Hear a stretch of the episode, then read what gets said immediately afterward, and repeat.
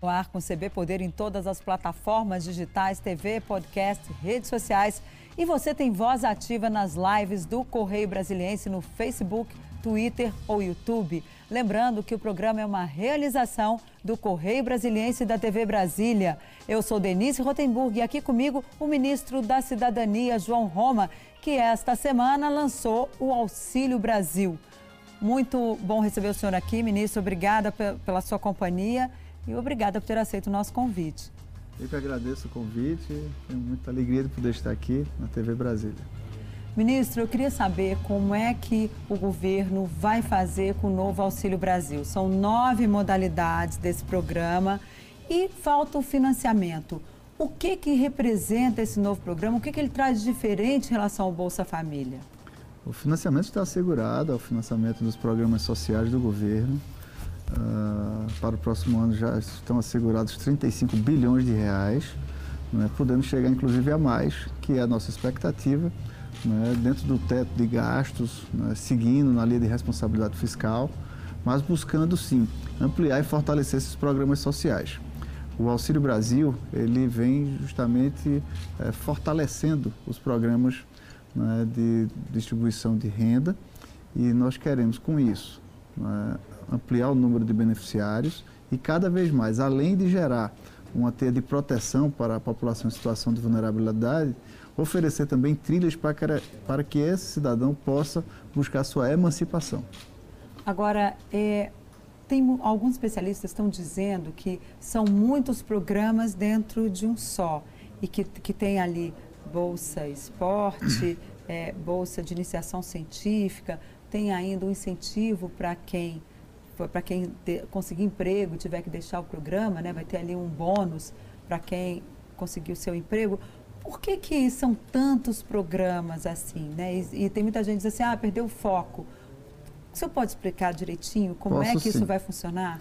De fato, uh, o programa está até mais simplificado, mas com novos ingredientes, com novas ferramentas. E o foco é justamente esse, buscar é, integrar políticas públicas políticas públicas que viabilizem a transformação social. Nós queremos possibilitar ao cidadão é, é, a sua emancipação, ou seja, não apenas o Estado entregar para ele uma compensação pela sua situação de vulnerabilidade, mas também ofertar trilhas para que ele consiga, sim, é, ingressar em atividades econômicas e conquistar uma melhor qualidade de vida para a sua família. A exemplo do Alimenta Brasil, que poderá é, fortalecer, no caso, o quesito da agricultura familiar, garantindo, inclusive, a compra desses alimentos e destinando esses produtos uh, para aqueles que mais precisam. E também, no caso uh, uh, das pessoas nas áreas urbanas, incentivo através de empreendedorismo, microcrédito, educação financeira, para que ela possa justamente galgar novos espaços. A questão dos auxílios científico e esportivo visa justamente entregar um mecanismo para que uh, aquele jovem que consiga se destacar uh, tanto uh, no quesito científico quanto no quesito esportivo, para que ele receba assim um auxílio para que ele tenha igualdade de competitividade, que ele busque pelo menos diminuir esses hiatos no momento de disputa, inclusive com outros de famílias mais abastadas. Então, são interligações de ferramentas que visam estimular né, o desenvolvimento e que essas pessoas possam alcançar um patamar social que lhe dê mais qualidade de vida. Uma grande incógnita desse programa ainda são os valores. A medida provisória chegou ao Congresso sem ali estar com os valores definidos. Quanto vai custar o Auxílio Brasil? Quanto que cada pessoa vai receber é algo que ainda não se sabe. Ministro, esclareça isso aqui para nós, por favor. Os recursos estão segurados e atualmente o ticket médio uh, do programa é de 189 reais. O presidente Bolsonaro já anunciou que pretende dar um reajuste de pelo menos 50% no valor do programa. Uh, mas a medida provisória não versa sobre valores, ela versa justamente sobre a transformação do programa. Então, o início, a essência do programa não é valor. O valor, naturalmente, é, buscaremos, inclusive, se possível, até avançar desses, desse reajuste que o presidente falou. O presidente quer chegar além, mas para isso nós precisamos estar juntos com a, o orçamento do próximo ano, que só será enviado ao parlamento no final do mês de agosto. Então, mais à frente, iremos anunciar né, o reajuste do programa. Mas para a execução dos programas, o recurso já está assegurado. Para este ano já tem o valor? Para esse ano. Pa, pa, para paga esse ano, no mês de dezembro, né? Não, já em novembro. Já em novembro. O presidente Bolsonaro anunciou mais três parcelas do auxílio emergencial para esse ano, será justamente agora em agosto, setembro e outubro. E já em novembro eh, iniciamos com o Auxílio Brasil. Uh, começa, portanto, em novembro e dezembro. Para esse ano já temos recursos assegurados, que foi justamente o recurso não é, do Bolsa Família, não é, uma vez que executou-se em paralelo com o auxílio emergencial. Então, é, totalmente assegurado, inclusive para aumentar até no ticket maior. Mas é, precisamos fazer isso como é uma despesa continuada, que aponte também no próximo ano. Portanto, precisamos aguardar o envio uh, da LDO para o Congresso no final de agosto. Mas o valor já vai estar definido todos esses no, todas essas nove modalidades, porque são vários benefícios dentro que surgem aí como Auxílio Brasil. E já tem ali quanto que vai custar cada um? Cada um vai ter um preço ou vai ser um valor único para os nove benefícios? Não, cada um tem uma política pública específica, né, mas o beneficiário vai receber apenas um repasse. Né, como hoje, por exemplo, já existem pessoas que no Bolsa Família recebem de uh, menos de 80 reais até mais de 300 reais. Uh, portanto, falamos sobre um ticket médio. Né. No Auxílio Brasil, é? Existem famílias que poderão ganhar, inclusive, mais do que 500 reais, é? interligando todas as políticas, desde a questão do Alimenta Brasil até a questão dos auxílios é? É, científico, esportivo, é? esse foco na primeira infância de 0 a 36 meses que queremos é, reforçar, até porque é um período muito importante é? para que a criança consiga se desenvolver toda a sua plenitude, a parte cognitiva. Então, nós estamos é, fortalecendo políticas públicas já definidas pelo Estado brasileiro né, de maneira interligada. Então, o, o Auxílio Brasil, ele vai além, portanto, e ele interliga políticas públicas e propicia ao cidadão poder galgar mais espaço uh, dentro da sua uh, estrutura social. Então, quer dizer, uma pessoa, se ela recebe um auxílio, ela não, tá, não é excludente, ela não vai receber só um se ela tiver direito a outros. Por exemplo, quem tem um filho lá que faz esporte na escola e outro de entre 0 e 36 meses, ela vai poder receber os dois auxílios, é Tudo é isso? junto, não são auxílios distintos. É apenas o Auxílio Brasil, que é o mesmo programa. Todas essas políticas públicas estarão interligadas e contidas no Auxílio Brasil. Ah, entendi. Ou seja, então é, é um valor único que é composto ali de Por, vários, como um contra-cheque que vem lá. Resultante é, é, dessas políticas seria públicas. Seria isso, então. Exatamente. Um contra-cheque, tanto por causa do, do, do, filho na escola, tanto por causa do filho no esporte, tanto Você lembra do surgimento científica. desses programas de transferência de renda? Que era o é, Bolsa Nutrição. Lá atrás tinha o saúde, Bolsa Escola, no governo Escola, Fernando Henrique. Né, vale o Vale Gás. Gás. É. Na sequência, eu acho que no segundo semestre de 2003, no governo Lula, é, juntou-se também outros elementos e formou-se lá naquela época o Bolsa Família.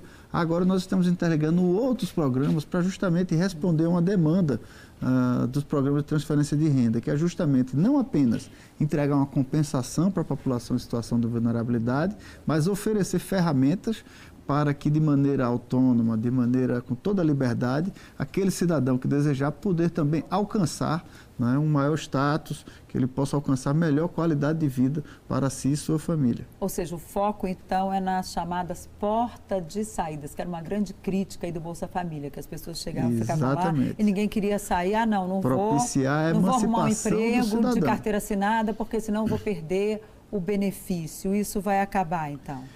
O que nós buscamos? Né? Nós criamos, inclusive, no Auxílio Brasil, um auxílio inclusão, que viabiliza justamente que a pessoa possa, assim, assinar sua carteira sem perder os benefícios. Não é? tendo, portanto, é, um, uma regra de permanência mais é, clara em relação a isso. A mesma coisa fizemos há cerca de dois meses no BPC, criando lá também o auxílio inclusão. Que é o benefício de prestação, prestação continuada. continuada. Muitos dos beneficiários do BPC tinham receio, por exemplo, quando recebiam oferta de trabalho, é, de assinar sua carteira para não perder o benefício. Agora, eles podem assinar a carteira porque ainda vão ganhar mais um, um valor do Estado para estar no seu, uh, no seu novo emprego e caso dê errado aquele caminho, ele tem a garantia que retorna de imediato para o programa, é, do, para o BPC. Agora, as pessoas que estão aí nos assistindo, como é que essas pessoas podem ter acesso a esse novo programa? Da mesma forma, né, nós temos o cadastro único, onde temos inclusive uma evolução do Estado brasileiro perante informação à nossa eh, população em situação de vulnerabilidade. Com o pagamento do auxílio emergencial no ano passado, Denise, eh, mais de 294 bilhões de reais foram transferidos para a população. Isso significa que em nove meses o governo Bolsonaro eh, transferiu mais recursos para a população carente do que 13 anos do programa Bolsa Família. E com isso, nós tivemos também um resultante, uh, um grande legado disso, que foi justamente a informação sobre essas uhum. pessoas. Pois Os interligamos né? diversos bancos de dados. O primeiro pagamento do auxílio foi destinado a cerca de 67 milhões de beneficiários. E isso, portanto, gerou, junto com a inclusão digital dessas pessoas, que todos passaram a ter uma conta poupança digital, né, a todos esses passou a, ter, a, a, dispor, portanto, uma informação muito mais clara do Estado brasileiro perante essa população. Então, da mesma maneira, através do cadastro único, através do SUAS, que é o Sistema Único de Assistência Social, nós seguiremos né, no processamento, né, no cadastramento né, e, e, contemplando, portanto, o público é, elegível para o programa eh, Auxílio Brasil. E quantas pessoas vão ser beneficiadas? A gente tem aí 27 milhões na linha da pobreza, né? segundo os dados ali do IFE, do Instituto Fiscal Independente. Hoje estão no programa cerca de 14 milhões e 600 mil pessoas é, e vamos buscar zerar a fila, né, colocando aproximadamente mais um milhão e meio de pessoas para serem contempladas com o programa. Que essa, esse um milhão e meio são aqueles que estão hoje na fila, é isso? Na fila, exatamente.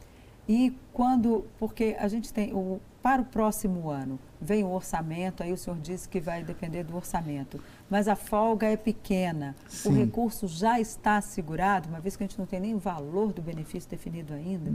O, o, Porque no orçamento, do que daqui programa, a 20 sim, dias já tem que né, estar O que lá, nós né, estamos conversando e buscando justamente fazer a adequação disso dentro do teto de gastos é justamente observando qual o limite para fazer esse aumento do valor do ticket médio do programa. Esse mesmo valor que o presidente Bolsonaro anunciou que pretende aumentar em pelo menos 50% é, o atual ticket médio, é, nós estamos justamente é, encontrando, é, fazendo esse exercício internamente no governo, para apontar isso dentro do orçamento para o próximo ano. Deixa eu ver se entendi. Então, tem para execução do valor atual. Isso está definido já, está assegurado. Totalmente assegurado né, independente de transformação do programa. O que nós buscamos, Falta inclusive, esse do aumento. É, já está apontado né, no orçamento, né, tivemos diversas reuniões com a área econômica, né, mas é, vamos aguardar o envio da LDO para o Congresso Nacional, pois aí sim né, é, iremos é, tratar justamente desse reajuste. Da LOA, né? Da LOA, da lei exato. orçamentária. Isso. Agora, tem muita gente dizendo que ah, vai depender lá da PEC dos precatórios, poder parcelar os precatórios para garantir esse aumento do Auxílio Brasil, o novo, que todo mundo conhece como novo Bolsa Família. Isso é, já está. Já, é, vai precisar aprovar essa PEC mesmo? Não tem conversa? Ou tem outras saídas? A PEC dos precatórios interfere nas finanças públicas. É, ela interfere, portanto, no orçamento do governo federal para o próximo ano, uma vez que aumentou muito, não é? Ah, sem talvez a devida previsibilidade. Então, natural que a aprovação dessa PEC né, ela fortalece e assegura né, recursos para que a gente possa fortalecer ainda mais os programas de assistência social. Agora, é, não tem negociação, então? Tem que aprovar essa PEC para poder. Ah, o programa foi reestruturado através da medida provisória. A medida provisória, portanto, já com força de lei já está vigindo. É, acredito né, que o Congresso Nacional irá dar todo o suporte para esse avanço, essa conquista da sociedade brasileira. E, em paralelo, você terá a tramitação da PEC dos precatórios, que é, portanto, uma regulamentação do governo perante é, esse quesito de precatório para que você consiga é, introduzir uma maior previsibilidade nesse quesito de precatório, não apenas para 2022, como para os anos seguintes. Ministro, senhor é deputado, como é que está a negociação lá no Congresso para aprovação tanto da medida provisória quanto dessa PEC dos precatórios? Estivemos com o presidente do Senado, Rodrigo Pacheco, e o presidente da Câmara, Arthur Lira. É, ambos né, se manifestaram sensíveis a, ao assunto. É, eu vejo que o assunto tem muita.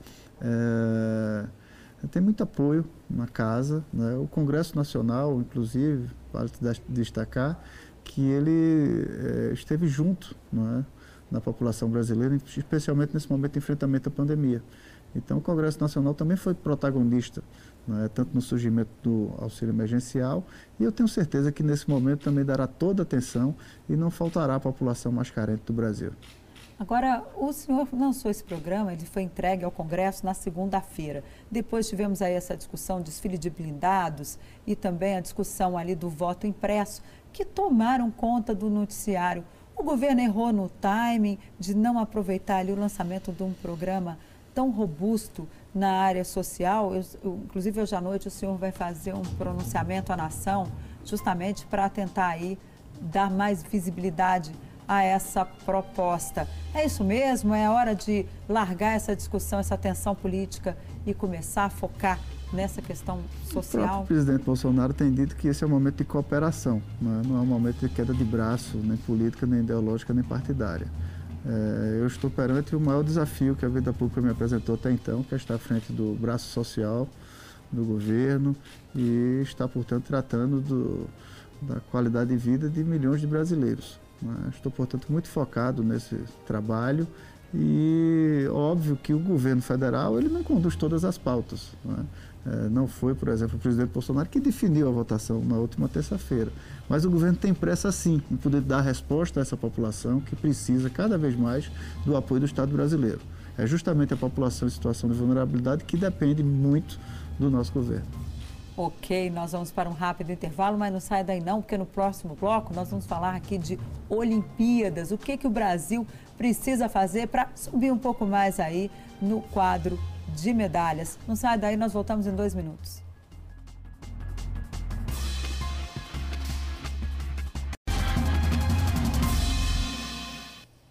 Olá, o CB Poder está de volta com o ministro da Cidadania, João Roma, que esta semana lançou o Auxílio Brasil. Ministro, para encerrar esse assunto, antes da gente entrar na questão Olimpíadas, tem empréstimo consignado? Tem gente que está tratando isso. Dentro do novo Auxílio Brasil, a pessoa pode pegar uma parte ali do seu auxílio e fazer um empréstimo?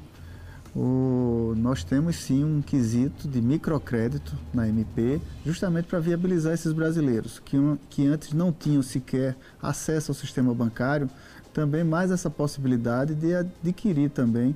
É, muitos desses já estão, às vezes, endividados e não conseguem, portanto, por falta de acesso ao serviço bancário, é, crédito né, num juro né, mais baixo. Então, não geral... é empréstimo consignado, então? Pode é vir a ser, sim. Isso será regulamentado posteriormente, né, mas o que se visa com isso é propiciar essas pessoas que ele tenham também direito ao acesso bancário e a possibilidade de contrair empréstimo com juros menores. Atualmente, essas pessoas não têm acesso ao a crédito, não é? portanto, elas não podem utilizar esses recebíveis dela para poder negociar esses créditos com juros menores. Então, muitas vezes ficam na mão de agiotas, é? na mão de comerciantes locais, mesmo antes de receber o seu benefício. Então, na MP consta a possibilidade de regulamentação para o microcrédito, para que essa, eh, esse grupo da população possa, sim, ter acesso a recursos para empréstimo com juros menores. Ok, ministro, eu queria entrar também na questão da lei Clube Empresa, que foi sancionada hoje pelo presidente Jair Bolsonaro. O que, que essa lei traz de benefícios aí para os clubes de futebol, especialmente? Essa lei é tida como um avanço né, na gestão, na administração uh, do setor de esporte, especial uh, para os clubes, para que eles possam profissionalizar suas gestões. Então, a lei que foi sancionada pelo presidente Bolsonaro é uma lei que já era uma demanda antiga, e que visa, portanto, ampliar essas possibilidades, né, deixando mais clareza, dando mais segurança jurídica. Né, e com isso a gente pode, inclusive, vislumbrar mais investimento, inclusive, do setor privado no setor de esporte no Brasil. Agora, vem algum benefício maior aí para os jovens em relação ao, ao esporte? Olha, tanto no lei? Auxílio Brasil, nós temos lá um incentivo para o jovem proveniente de família em situação de vulnerabilidade que eh, se destacar nos jogos estudantis. Uh, o Ministério da, da Cidadania, no último ciclo olímpico, uh, investiu mais de 750 milhões de reais. Para Tóquio? Para o ciclo olímpico. O que, que, a gente pode considerar de Olimpíada, de Olimpíada, a Olimpíada nos quatro anos Isso. entre uma Olimpíada e outra? E dos atletas que estavam no, em Tóquio, uh, mais de 85% receberam né, é, do governo como Bolsa Atleta e Bolsa Pódio. Portanto, o investimento do governo federal é um investimento crescente. Né, temos diversas políticas, especialmente para uh, o esporte de alto rendimento, desde a base né, até o alto rendimento. Então, cada vez mais está crescendo uh, o nosso investimento no setor do esporte. Pois é, o senhor esteve lá na abertura das Olimpíadas de Tóquio, acompanhou de perto alguns atletas. Como é que o senhor avalia o desempenho da delegação brasileira nesses Jogos? Olha, foi excelente, foi o melhor resultado brasileiro em Olimpíada. A estrutura montada lá, inclusive pelo Comitê Olímpico Brasileiro, estrutura de destaque, muito boa é, dando todas as condições para os nossos atletas que estavam lá representando o nosso Brasil. E sem dúvida nenhuma, Denise, foi um momento de muito, de muito orgulho poder estar na abertura dos Jogos Olímpicos em Tóquio, é, nesse momento né, de enfrentamento à pandemia, momento de, de, de muito destaque. E representar o Brasil ali foi muito emocionante e ficamos felizes também né, pelo desempenho dos nossos atletas, né, tanto pela participação em modalidades que antes sequer tinham uh, presença de, de, atletas brasileiros, como também pela conquista das medalhas. É sempre, é sempre muito bom né, ver a bandeira brasileira sendo hasteada no momento das premiações. Verdade, é porque 21 medalhas foi muito emocionante mesmo. Né? Agora, o que, que o Ministério está preparando em 2024? Temos as Olimpíadas de Paris e o que, que o governo está preparando aí para ajudar os atletas que estarão lá? O ciclo agora olímpico é menor, né? Porque Sim. são só três anos aí para essa preparação. Só agora nesse ano já conseguimos é, disponibilizar o maior edital de Bolsa Atleta até hoje. Foram mais de 7 mil atletas contemplados com o programa Bolsa Atleta e isso sem dúvida nenhuma. Como muitos atletas comentaram, inclusive, né, que depois que passa, inclusive, o momento da competição, né, pensa como é que vai ser lá o dia seguinte, o Bolsa Atleta vem justamente para dar essa segurança, essa garantia, não, é? não só de subsistência, como que o atleta possa realmente planejar mais a sua carreira, né? avançar no seu treinamento e na superação de suas marcas. E essas novas modalidades que a gente vê aí, o skate, né, que é muito praticado no Brasil, mas que não tinha assim uma valorização. O Ministério vai entrar nessas novas modalidades olímpicas, skate, surf? O, o Ministério abraça todas as modalidades e, naturalmente, existem é, é, modalidades que têm muita popularidade no Brasil, como é o caso do futebol. Tanto que uhum. temos até uma secretaria específica para tratar do quesito futebol. Mas todas as modalidades têm sim um amparo do Ministério.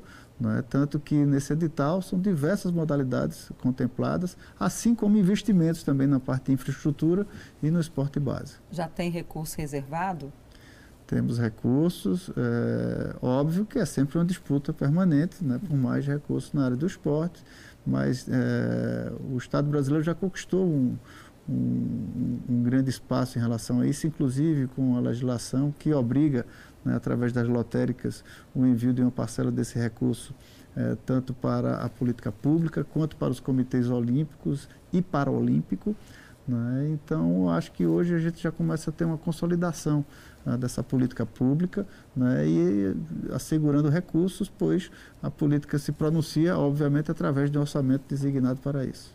Eu queria entrar um pouquinho na questão política. O senhor era aliado do ex-prefeito de Salvador, ACM Neto, que é o presidente do Democratas, o senhor está no Republicanos, foi para o Ministério, a amizade deu ali um, houve um rompimento entre vocês. Como é que vai ser agora essa preparação para 2022? O senhor vai mesmo disputar o governo do Estado? Está todo mundo dizendo que o senhor pode ser o nome do presidente Jair Bolsonaro a disputar o governo da Bahia. Como é que está essa questão internamente ali, essa política baiana? E também aqui, né? Porque o presidente Jair Bolsonaro vai precisar montar palanques em vários estados na campanha pela reeleição. Eu tenho feito parte do governo Bolsonaro, Denise, e sinceramente eu estou muito focado nesse que é o maior desafio que a vida pública me reservou até agora, que é estar à frente do Ministério da Cidadania, braço social do governo Bolsonaro. É, mas, naturalmente, como eu participo do governo, acredito no governo, eu estarei no próximo ano defendendo o legado do governo Bolsonaro na Bahia também. Uh, ainda não, não como avançamos. candidato a governador? Ainda não avançamos, sequer internamente no republicano, sobre como será a posição do nosso partido, mas sem dúvida estaremos ao lado do presidente Bolsonaro e ele não ficará sem palanque na Bahia. Agora, o senhor acha que vai ser, como é vai ser ali uma disputa com a ACM Neto? Porque vocês vão disputar, se o senhor for candidato, há uma disputa aí pela mesma fatia do eleitorado. Eu não sei se a leitura será dessa forma. O que está claro é que no próximo ano teremos um, uma eleição que hoje se cristaliza entre o PT e Bolsonaro. O senhor né? acha que a polarização, então, está dada? O senhor não vê a possibilidade de surgir uma terceira via? Possibilidade muito remota. Não é? Eu acho difícil o surgimento de um novo líder nacional e muito menos o, a, a aglomeração de partidos políticos que viabilizem essa terceira via. Então, eu imagino que naturalmente ocorrerá essa polarização e o ex-prefeito Assemineto tem rejeitado o apoio ao presidente Bolsonaro e, portanto, nós teremos que fazer uma defesa desse legado na Bahia. É, mas né, dá tempo daqui para 2022, tem muita água para rolar debaixo dessa ponte. Ok, ministro, eu queria agradecer muito a sua presença aqui e já fica o convite para o senhor voltar ao CB Poder. Eu que agradeço, Denise, sempre à disposição para trazer mais informação e cidadania para a nossa população. Muito obrigada. E a você que esteve aqui com a gente, obrigada pela companhia. Lembre-se, a pandemia não acabou. Então, ó, é máscara, álcool gel e cuide-se. Nós ficamos por aqui. Até a próxima. E ó, corre, porque aqui no DF, por exemplo, já tem vacina para todo mundo acima de 20 anos. Vai lá, busca a sua vacina, vale a pena. Até a próxima, tchau.